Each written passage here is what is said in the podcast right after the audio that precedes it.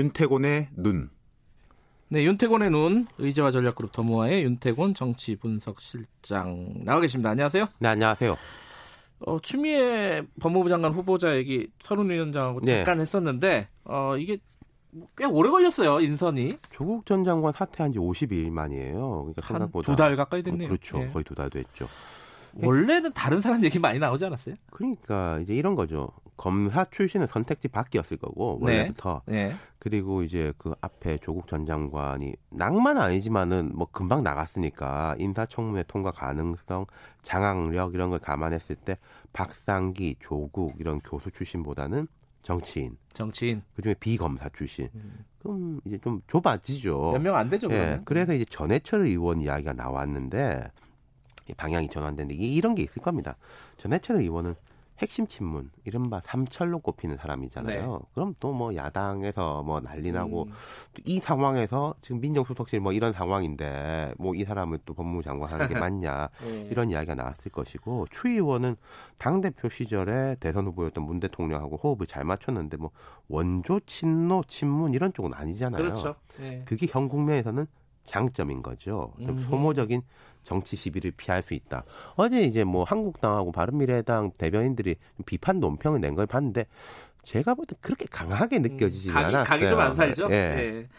근데 추미애 의원은 지금 5선이죠. 5선. 그렇죠. 그리고 당 대표 했고 장관하는 게 맞나? 이런 생각이 이제 좀 들어요. 어제 이런 네. 이런 질문이 있어도 당 대표까지 지냈는데 장관에 임명되는 게 격에 맞지 않다는 지적이 있지 않냐 이러니까 추 의원이 역사적 요구와 시대 상황에 비춰볼 때 제 개인적 입장을 비추는 것은 바람직하지 않다. 네. 시대적 요구에 최선을 다해야 한다는 생각으로 임할 각오다 이렇게 말을 했는데 그런 면이 분명히 있어요. 꼭 뭐 선두 따라 맞추는 건 아니지만은 유은혜 사회부총리 겸 교육부 장관 재선 의원이죠. 네.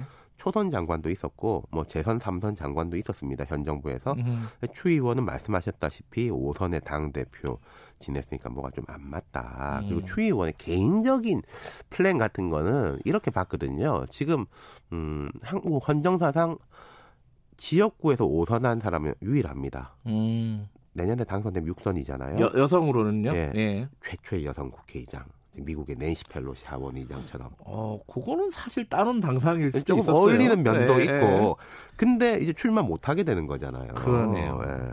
아, 그 부분은 개인적으로 좀 아깝겠네요. 예. 근데 이제 법무부 장관이라는 위상이 위상과 주목도가 많이 달라졌죠. 음. 이제 일개 장관이 아닌 거죠. 네, 네. 그리고 추 의원 본인은 그렇지만 여권 입장에서는 이만한 사람이 없다. 아까 말씀드린 그런 백그라운드도 있고 법조인 출신이죠. 판사 출신이죠. 사법시험 기수도 윤석열 총장보다 구기수입니다. 아이고요. 예. 옛날 말로 하면 하늘 같은 선배군요. 그렇죠. 그리고 뭐 이런 요즘 잘 안 따지는데 대구 경북여고를 나와가지고 시집은 전북 정읍으로 갔어요. 대구의 아, 딸 영호남 호- 화합, 예, 호남의. 며느리 뭐 예. 그리고 재산도 2018년 기준으로 13억 13억이 뭐 작은 돈은 아닙니다만은 국회의원으로 치면은 좀 평균 이하다. 아, 그렇군요. 예. 어, 이게 그 부부가 제가 알기로는 둘 다 법조인이잖아요. 그렇죠. 그런데 그 재산이 상대적으로는 적다는 건 네, 조금 그러니까 의외네요. 음. 정읍에서 아마 그 변호사 생활을 하고 예. 있을 거예요. 서울이라든지 이런 쪽이 아니라. 어쨌든 뭐 격이 안 맞는다 이런 얘기는 좀 이제 우리나 우리나라에서 좀 그런 것도 좀 약간씩 틀을 깨는 게 좋지 그렇죠. 않을까라는 생각도 네. 들어요. 네. 대통령 끝나고 나서 국민의원 할 수도 있는 거잖아요. 외- 외국 같은데 보면은 네. 외국 같은데 예. 보면 우리는 절대 안 되죠 그게. 그러니까 이게 뭐 약간 다른 이야기인데 예. 추미애 의원이 격을 낮췄다면 은 이런 것도 필요해요. 격을 올릴 필요도 있는 거예요. 젊은 사람을 과감하게 발탁해가지고 국무위원을 쓰고. 뭐 개각이 좀 음. 진행될 테니까 한번 기대해 예. 보죠. 예. 어쨌든 그 추다르크 네. 별명이 그렇잖아요. 강골이란 뜻이죠 이게.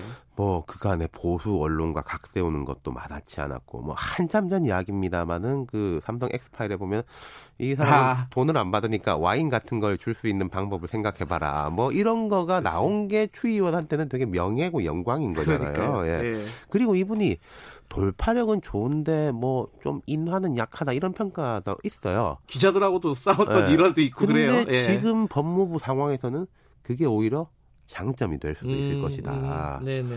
그리고 어제 이제 뭐 윤석열 검찰총장과 호흡 어떻게 할 거냐 하면 보통 덕담하지 않습니까? 첫날인데 음. 개인적 문제는 중요한 것 같지 않다. 지금 덕담할 상황은 아니잖아요. 그렇죠. 어쨌든 어, 기대가 있는 거죠 지금 주, 미애 후보자에게. 자, 예.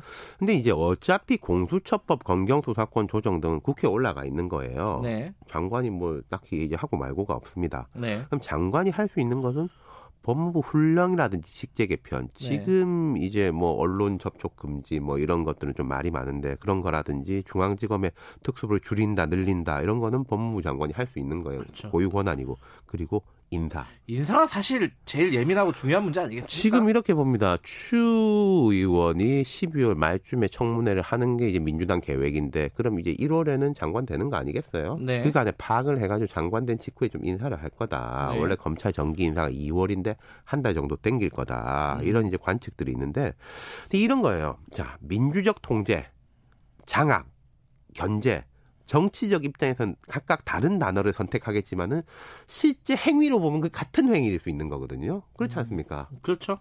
음. 그럼 그게 이제 양날의 칼인 거죠. 검찰을 민주적으로 통제한다. 이건 이제 좋은 건데 검찰을 장악한다. 뭐 청와대나 여권에 대한 수사를 확 줄어들게 만든다. 그럼 검찰 개혁의 대전제하고 또 어긋나는 방향이 되는 음, 거잖아요. 그렇죠. 그래서 아까 서른 의원도 이 부분에 대해서는 뭐 잘하실 거다 정도로 이제 말을 하는 걸 예, 봤는데 예, 예. 거기서 이제 어떤 균형을 잡느냐 그게 이제 음. 제일 관건이겠죠. 근데 지금 총리인사 같이 날 거라고 다들 예상했었는데 김진표 의원 후보설이 조금 들어가 버렸어요. 그러니까요. 이게 아주 유력하다가 재고 그러니까 뭐 개혁성이 떨어진다 참신성이 없다 이런 비판이 주로 진보 진영에서 나와가지고 재고 쪽으로 돌아섰다고 하는데 계속 미루기는 어려울 겁니다. 김진표 네. 의원으로 가건 second 음. 옵션도 있었던 걸로 알고 있거든요. 네. 그쪽으로 가건. 지금 가만 보시면요. 이낙연 총리 TV에서 안 본 지 한참 됐을걸요? 음 그러네요.